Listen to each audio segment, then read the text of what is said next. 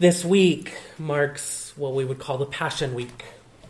It's a typical week when Christians will take the opportunity to reflect on our Savior, Jesus Christ. Most notably, we will look towards the crucifixion of Christ, that brutal moment of his death on the cross. And then, of course, next Sunday, we'll come back here and celebrate his resurrection, the point when Jesus victoriously overcame death.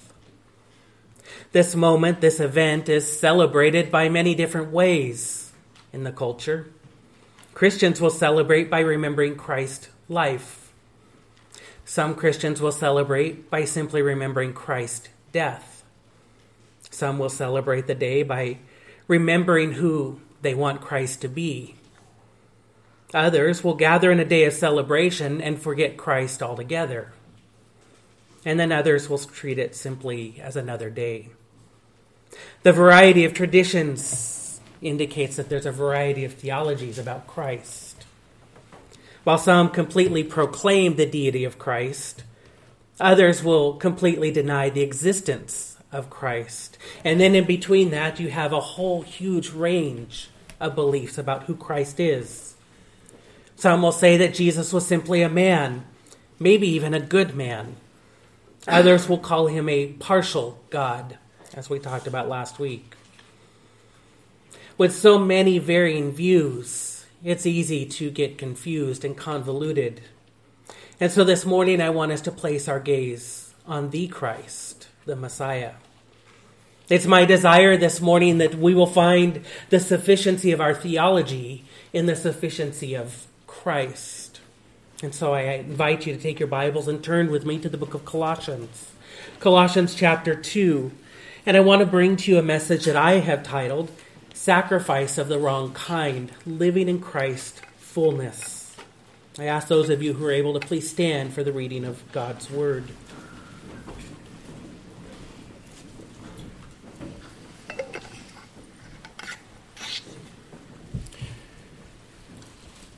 For the sake of understanding, I'm going to backtrack and begin reading in verse 6 because it adds context to what we're studying this morning. So, Colossians chapter 2, verse 6, the Word of God reads, Therefore, as you received Christ Jesus the Lord, so walk in him, rooted and built up in him, and established in the faith, just as you were taught, abounding in thanksgiving. See to it that no one takes you captive by philosophy and empty deceit according to human tradition, according to the elemental spirits of the world, and not according to Christ. For in him the whole fullness of deity dwells bodily, and you have been filled in him, who is the head of all rule and authority.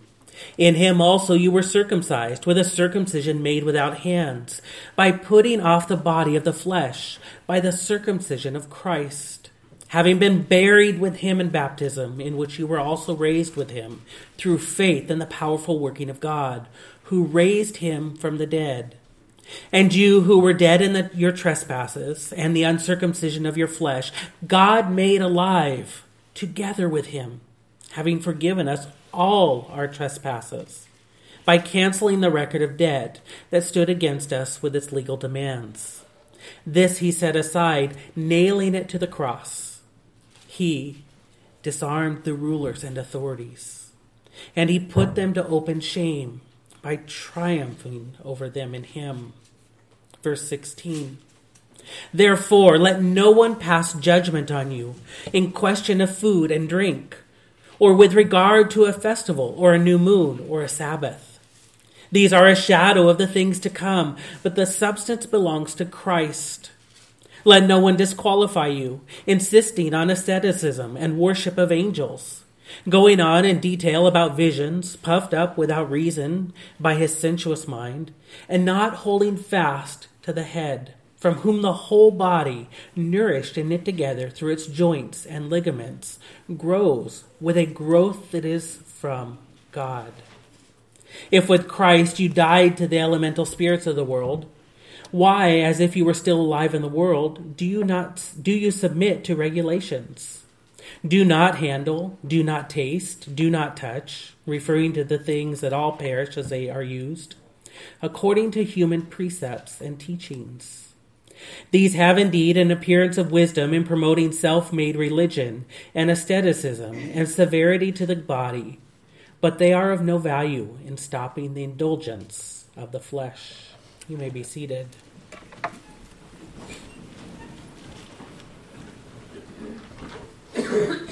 a flawed systematic theology will lead to a flawed practical theology.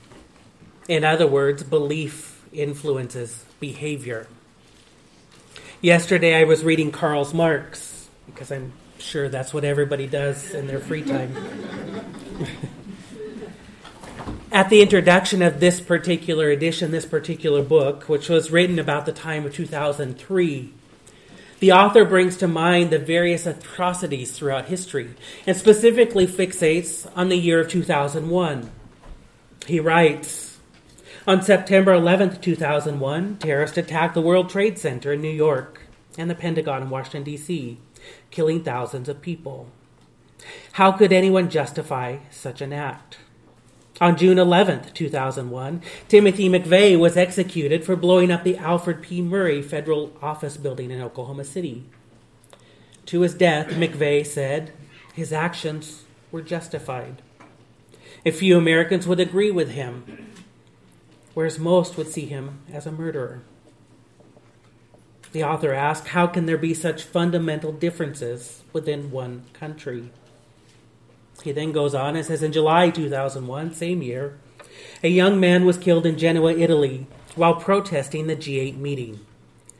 The leaders are certain that they are right and the protesters wrong. The protesters are certain that they are right and the leaders wrong. Why?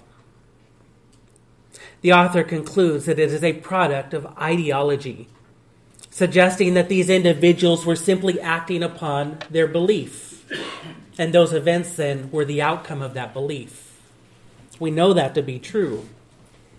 Once again, it simply affirms the connection between belief and behavior. But I would take that a step further. I would tell you that it's not merely the result of their ideology, but a result of their theology. It's not just what people believe that influences them, it's what they believe about God. What we think about God will determine our actions and reactions. it will determine both the trajectory of our life and the tracks of that trajectory. If our God is the God of the Bible, what we believe and therefore what we do is not determined by who we are, but by who God is. But if our God is self, what we believe and what we do is determined not by who God is but by who we are. And so we must ask ourselves are we self reliant or are we God reliant? We know that those who are self reliant articulate their life based on the values that are important to themselves. So the activities that they will engage in will further those values, not only in their own lives, but ultimately in the lives of others. I think we see that in the culture around us. But those who are God reliant, they will orchestrate their lives not around what is important to themselves, but what is important to God. Even more, they're not concerned about what about what they're doing is merely in their own best interest. Instead, they calculate every move based on what is in the best interest of God. Although I would tell you that when you act in the best interest of God, you're acting in your own best interest as well. And so it's not merely their ideology, it's their theology. Theology combines doctrine and discipline, it combines faith and function. As we come to our text this morning, this very point is exemplified by Paul as he continues to offer judgment against the false teaching that is influencing the church in Colossae.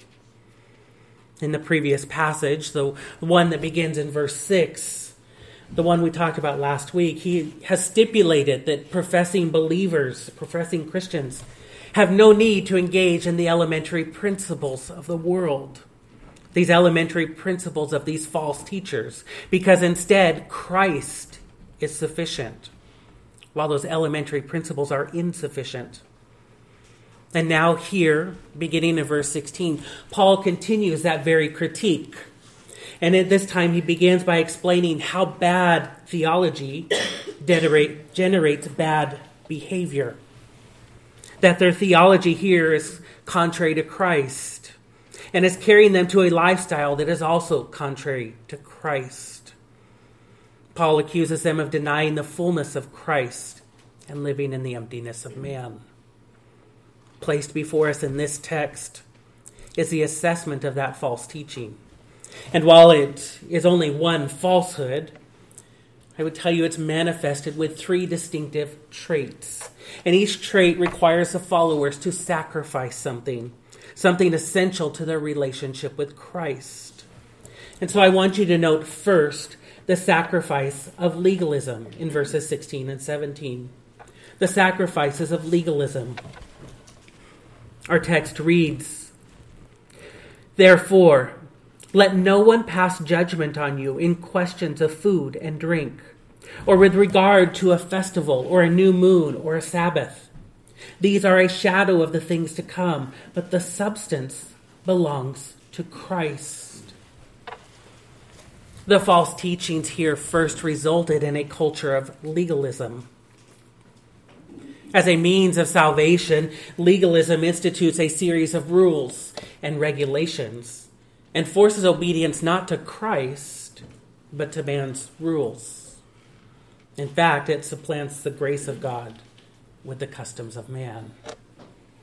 Some commentators speculate that Paul is speaking here less about the connections of the Old Testament and instead is referring to the cultic practices, practices of the regional groups in his area, something that the Gentiles indeed would have struggled with. But we've frequently seen over the last few months, as we've examined Colossians, that the false teaching here being propagated is consistently filled with various elements of Judaism. And so I think Paul's teaching makes it clear that he's not merely preaching against cultural cults of the day, but his teaching is more precise. He's suggesting to us that the false teaching is a mixture of both the Gnosticism, as we've talked about in the past, although it's not yet fully developed like it would be in the second century. And he com- the false teaching combines that with these elements of Judaism. Yet those various elements have been distorted by the false teachers. In this case, the Paul, Apostle Paul calls attention to two very specific aspects of Judaism that are being misused. And first, he refers to food and drink. It seems that the false teachers are placing a misguided emphasis on the food and drink. In laying down his law through Moses, indeed, the, the Lord calls upon people to be holy. And just as he is holy in doing so, he gives them these instructions the people instructions and tells them how to remain clean and pure. These instructions included not defiling themselves by eating anything that is unclean and abstaining from anything such as strong drink. We see this in Leviticus 10 and Numbers chapter 6. If you look at Leviticus chapter 11, you'll see the portion of these rules outlined as the whole chapter discusses what it means or what is unclean and what is clean food. But in verse 34, you find the combination of both food and drink mentioned. And there it refers to when it is both unclean for food and drink. A parallel passage occurs in Deuteronomy 14 if you want to look it up. The intricacies of this passage, of such passages, display the detail of the impossibility it is to maintain God's law and how it is we are incapable in our own sufficiency to remain holy before the Lord. Yet it was Christ Himself who declared that these food regulations were unnecessary. In fact, these food regulations really have become nothing more than the traditions of the men, something that Paul taught about or taught against in the previous verses last week that we looked at. He accuses the false teachers of taking people captive by philosophies according to the traditions of men.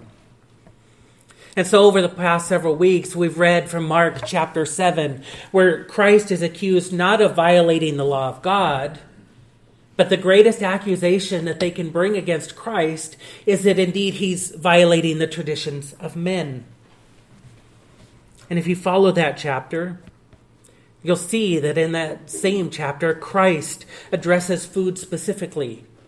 And there he does something with this concept. He takes the law of God and makes it into nothing but the tradition of man.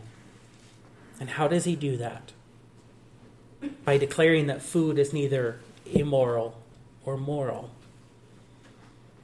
If we look specifically at Mark 7, verses 17 through 19, the text reads And when he had entered the house and left the people, his disciples asked him about the parable.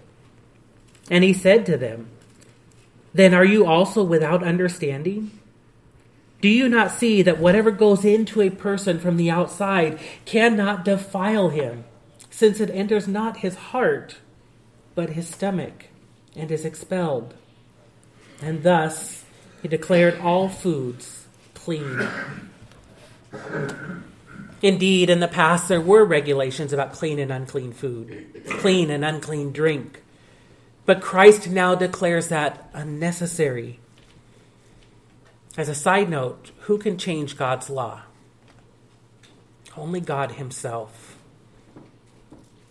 So, by giving these new provisions, Christ is showing Himself to be God. Therefore, if Christ himself declares that these food regulations are irrelevant, then it is unreasonable for these false teachers to declare them relevant. Essentially, they are seeking to undo a decree from God Himself. After the food and drink, the second area that Paul mentions here is festivals and new moons and Sabbaths. And once again, we see each of those listed in Old Testament practices. We know that the Lord himself instituted the Sabbath in Genesis with his own day of rest. And then he called upon Israel to do the same. Leviticus 23 outlines the various feasts and the festivals to be celebrated, all as a means of honoring the Lord. And yet, as the ultimate sacrifice, Christ once again fulfills this law of the Old Testament. And he nullifies the requirements for ongoing sacrifices. And yet, here the false teachers seem to be asserting their relevance once again.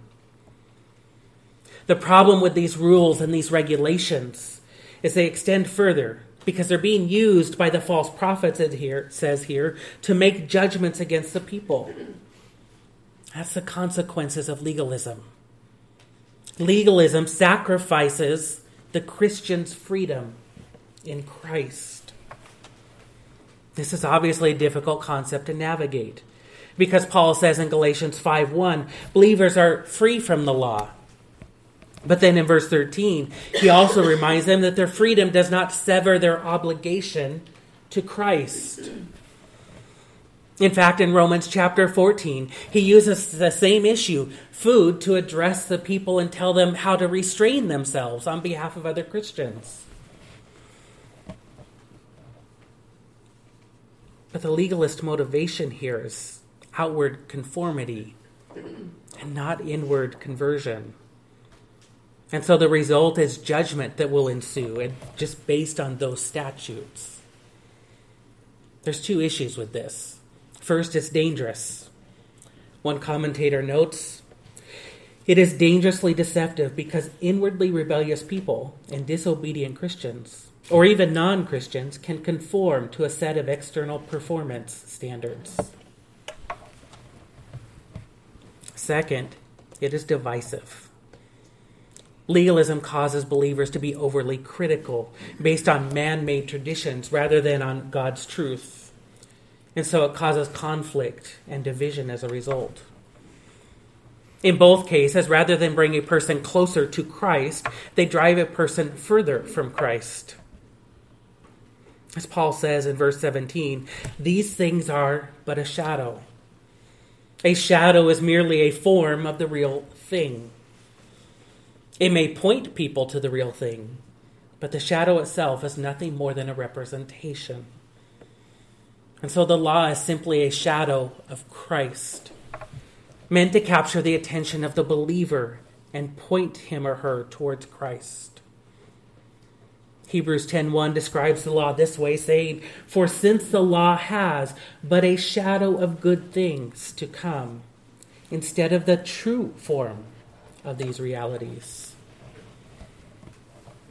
The law itself is not good, but a representation of what is good, inasmuch as it reflects the goodness of God. And that's the problem we see here in our text. That which is only a shadow is not the real substance of Christ. And yet, that shadow is treated as though it is the substance of Christ. That's exactly what we see in legalism. It takes something that is meant to point to Christ and obscures it, sacrificing the freedom of the Christian and making them slaves once again. Legalism sets the purposes of man above the promises of God.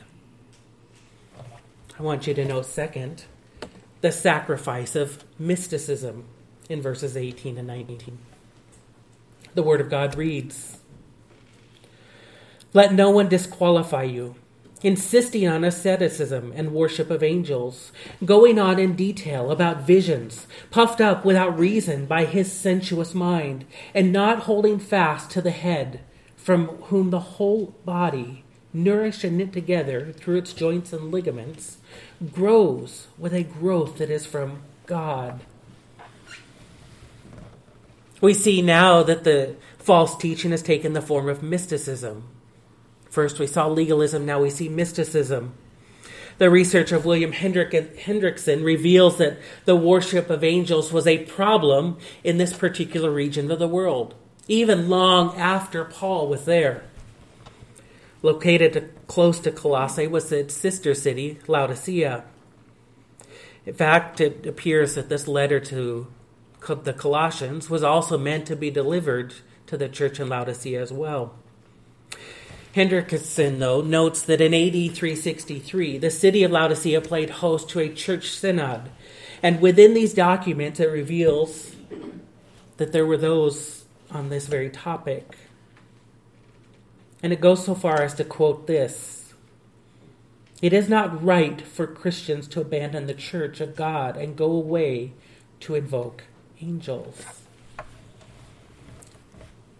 So, 300 years after Paul, and yet the worship of angels is still an issue.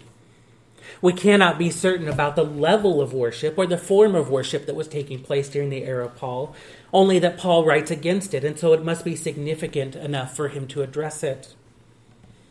Perhaps it's simply speculation that overlooks God. Or maybe it's turning itself into a completely new religious practice. We don't know. Regardless, it is so clearly entrenched in their ways that it continues for centuries later. Such a practice, though, is inconsistent with Colossians 1 18 through 20, which declares that Christ is both the head of the church and the creator of all things, including angels. In fact, it seems odd that people would worship angels when, in fact, angels worship Christ. Isaiah 6 1 through 4 captures this captures angels worshiping God by calling holy, holy, holy. Revelation 5 11 through 12 reads Then I looked, and I heard around the throne and the living creatures and the elders the voice of many angels, numbering myriads and myriads and thousands and thousands, saying with a loud voice, Worthy is the Lamb who was slain to receive power and wealth and wisdom and might and honor and glory and blessing. It is irrational to worship something or someone that itself is worshiping something else. Why is it necessary to worship angels when the angels are offering worship to Christ? Instead, it would be more reasonable, more rational to worship Christ directly Additional concerns are raised by Paul with this phrase, going on in detail about visions. The forcefulness of this, tra- this statement is not revealed in our translation. But the original text translates taking a stand on visions. That is, that the false teachers are making claims that are unprovable. In fact, those visions seem to be the result of the asceticism and the pride mentioned in the text. We've seen that word multiple times. Asceticism is simply the punishment of self.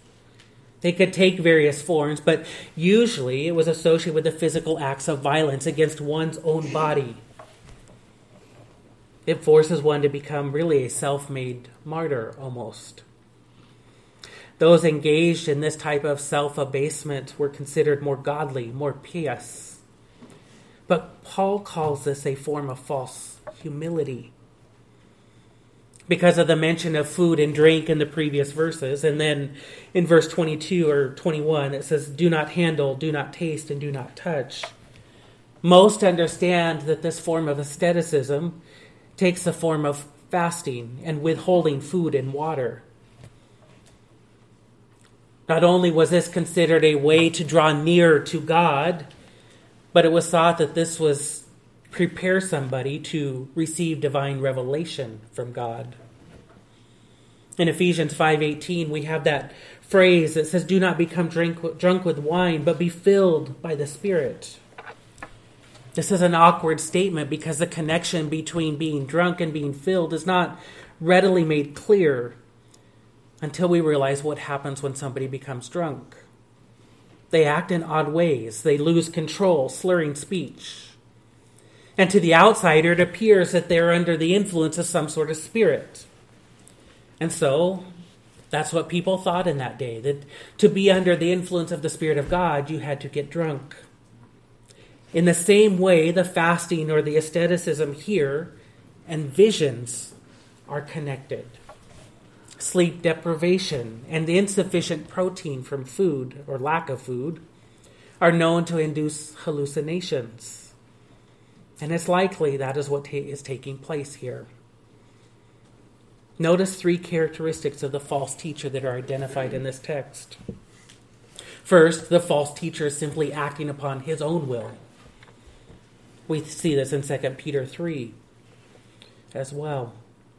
Second, they take a stand on things that are unprovable. And third, they have an inflated view of themselves. They're prideful. Heresy in this form of angel worship continues today. I have a friend who, while growing up as a pastor's son, he worked at the dollar store. And the most requested item that he was asked to help with was what? Those candles with the angels on them. People, mostly professing religious people, needed help in determining which angel they should buy for their specific need. They would then, of course, go home and light the candle while saying their prayer and ask the angel to intercede on their behalf.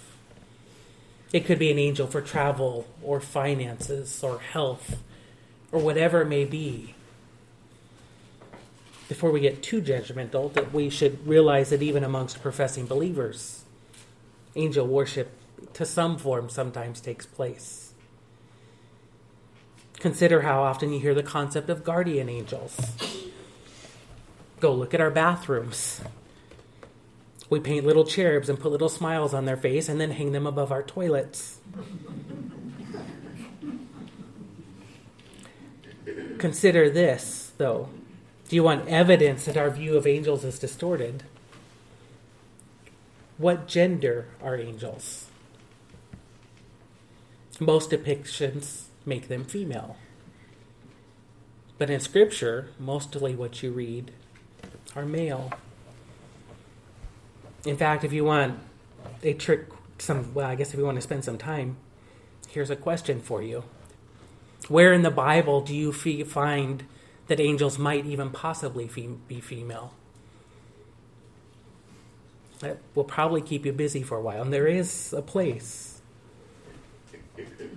My point being is that we look upon angels almost as we look at God we being the general Christian community.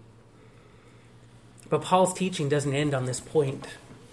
he calls the, re- the reader's attention to the issue with these practices of mysticism and says they sacrifice the headship of Christ.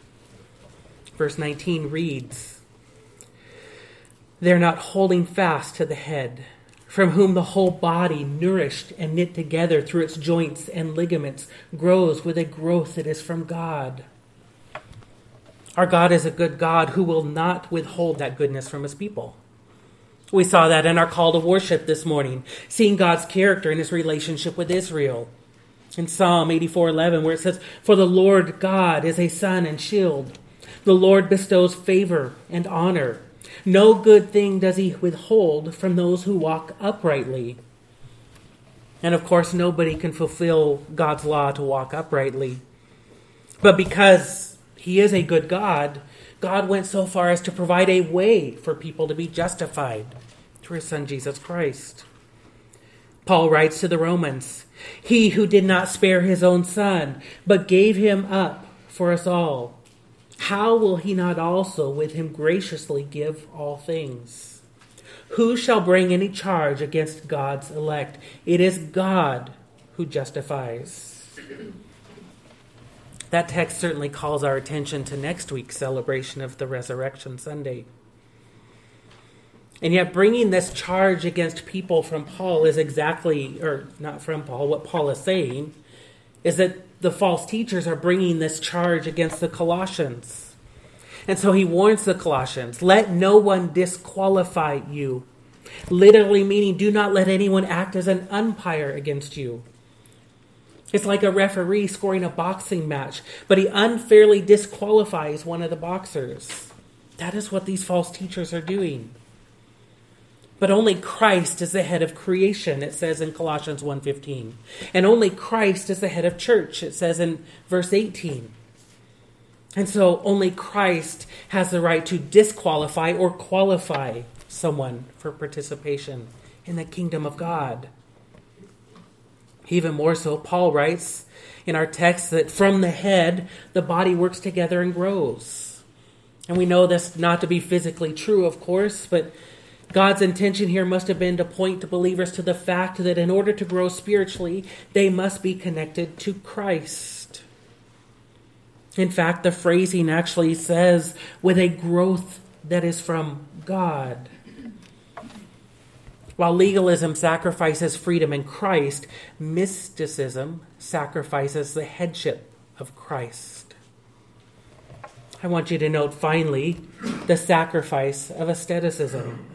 Reading the ending of chapter 2, beginning in verse 20, it says, If with Christ you died to the elemental spirits of the world, why, as if you were still alive in the world, do you submit to regulations? do not handle, do not taste, do not touch, all referring to things that will perish as they are used, according to human precepts and teachings. These have indeed an appearance of wisdom in promoting self made religion and asceticism and severity to the body, but they are of no value in stopping the indulgence of the flesh. Already we've had the discussion on asceticism, but here Paul brings it about more poignantly, pairing it with this phrase, severity to the body. He brings about the natural adversity to, of this action, calling attention to the unjustified pain that is brought about by these physical actions. Paul points out two problems with this behavior. First, it is contrary to the one who has died to the elemental spirits of the world and is now alive in Christ. It says in verse 20. Paul says, Since you have died with Christ, why do you still act as though you were alive with the world? That's, of course, my paraphrase. Contrary to what is being taught, these practices are not from God or for God. In fact, they are actually against God. Jesus confirms this in Matthew 15 19. When there, he condemns those who follow the traditions of the elders rather than the will of God. The reality is, though, that they have died with Christ, and thus they have been separated from these elementary elements of the world.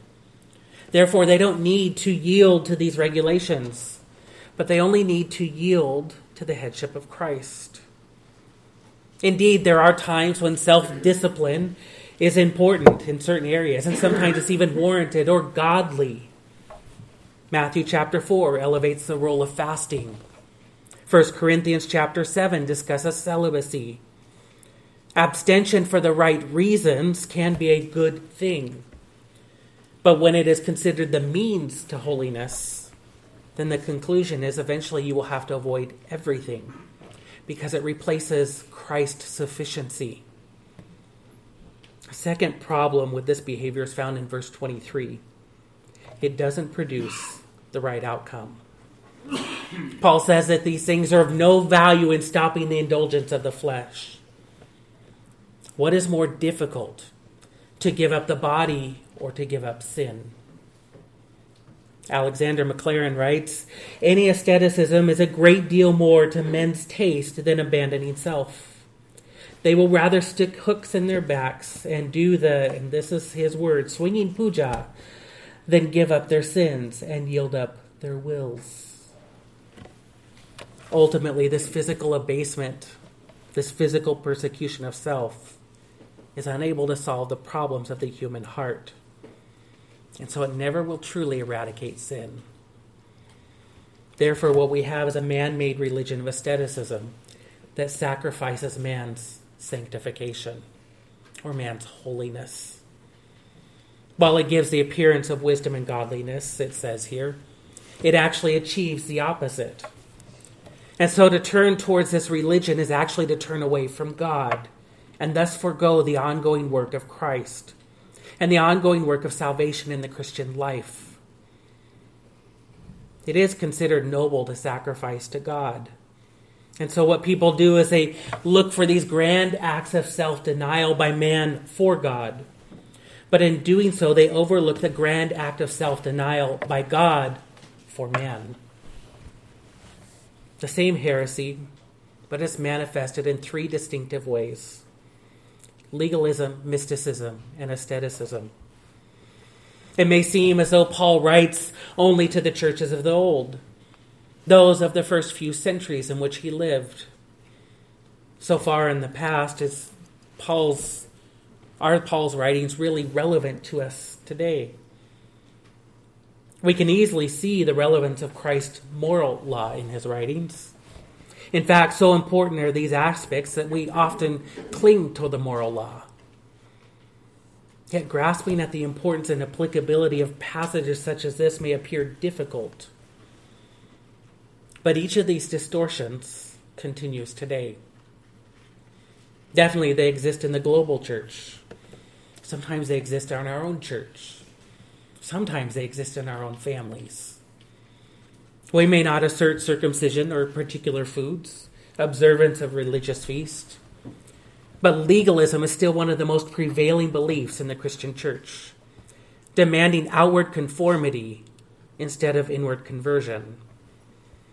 Maybe we don't even worship angels, but mysticism can be found in the churches today, mostly in the form of portraying God as a feeling or an emotion. And we may not physically harm ourselves, but asceticism is alive and well, sometimes taking the form of false humility and victimhood. While our love for Christ may call us to sacrifice for the sake of loving others, these movements sacrifice the wrong things. Legalism sacrifices the freedom in Christ. Mysticism sacrifices the headship of Christ. And asceticism sacrifices a sanctification in Christ. Each of them takes the good things of God and God's character and they twist them into something they are not. They act deceitfully. Excuse me, they act deceitfully, teaching us things about God that aren't true. Legalism distorts God's grace and replaces it with man's efforts. Mysticism distorts God's glory and replaces it with man's experience. Asceticism just takes God's goodness and distorts it and replaces it with man's endeavors. Paul writes that the fullness of God dwells in Christ in the previous verse. Previous verses. Christ alone is sufficient. And only Christ is necessary for godliness. The false teachers have defected from this Christ, and they've turned to a life of self sufficiency. But Paul writes to the Colossians that Christ is sufficient. Turn with me again to 2 Peter chapter 1. 2 Peter chapter 1 from our scripture reading this morning.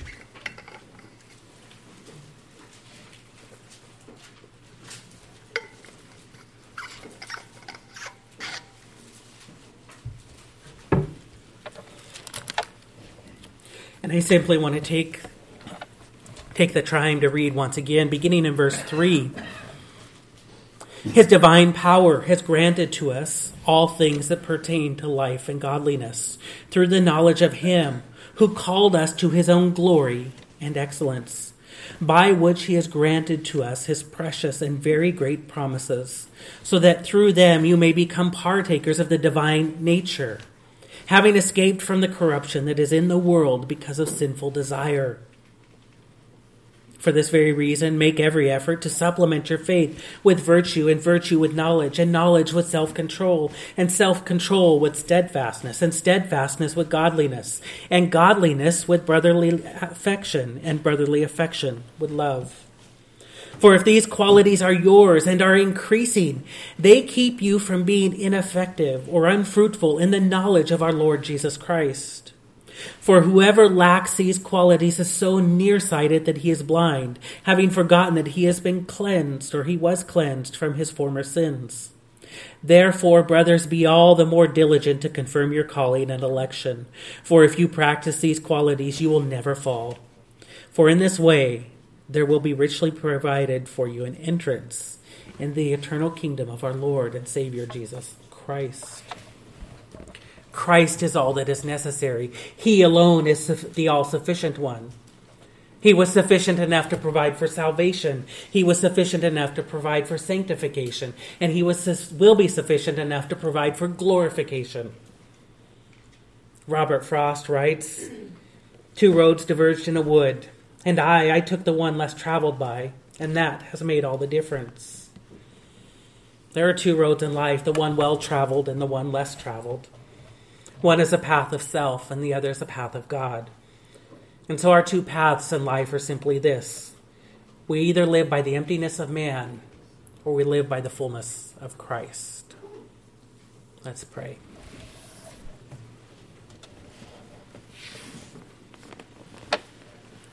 Our Father God, indeed, these are confusing times. These are times when people have obscured your word and obscured your glory and, and transformed them or distorted them into things that they are not. But Father, we thank you that first you've revealed your Son through Jesus Christ. And so we don't need to be confused, but rather we can be confirmed by him. And even more, you've given us your word, your truth that we can look into and, and understand and know about these, about, I guess, about what is your truth and be able to see when the distortions occur, Lord. Father, forgive us when we do fall victim to those distortions. Forgive us when sometimes we are the cause of those distortions, Lord. But Father, we're thankful that indeed you are at work. Regardless of what is taking place in this world, you indeed are a sovereign Lord and using this for your glory. And so, Father, we give you praise for that. Father, help us to be convicted and convinced by your truth this morning. Father, may we recognize who you are and what you've done. May we recognize the sufficiency in Christ. And Father, may we live not in our sufficiency, but in his sufficiency. Because there is no other way to live, Lord.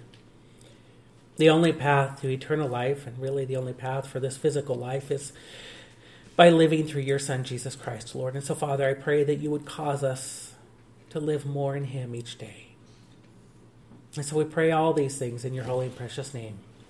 Amen.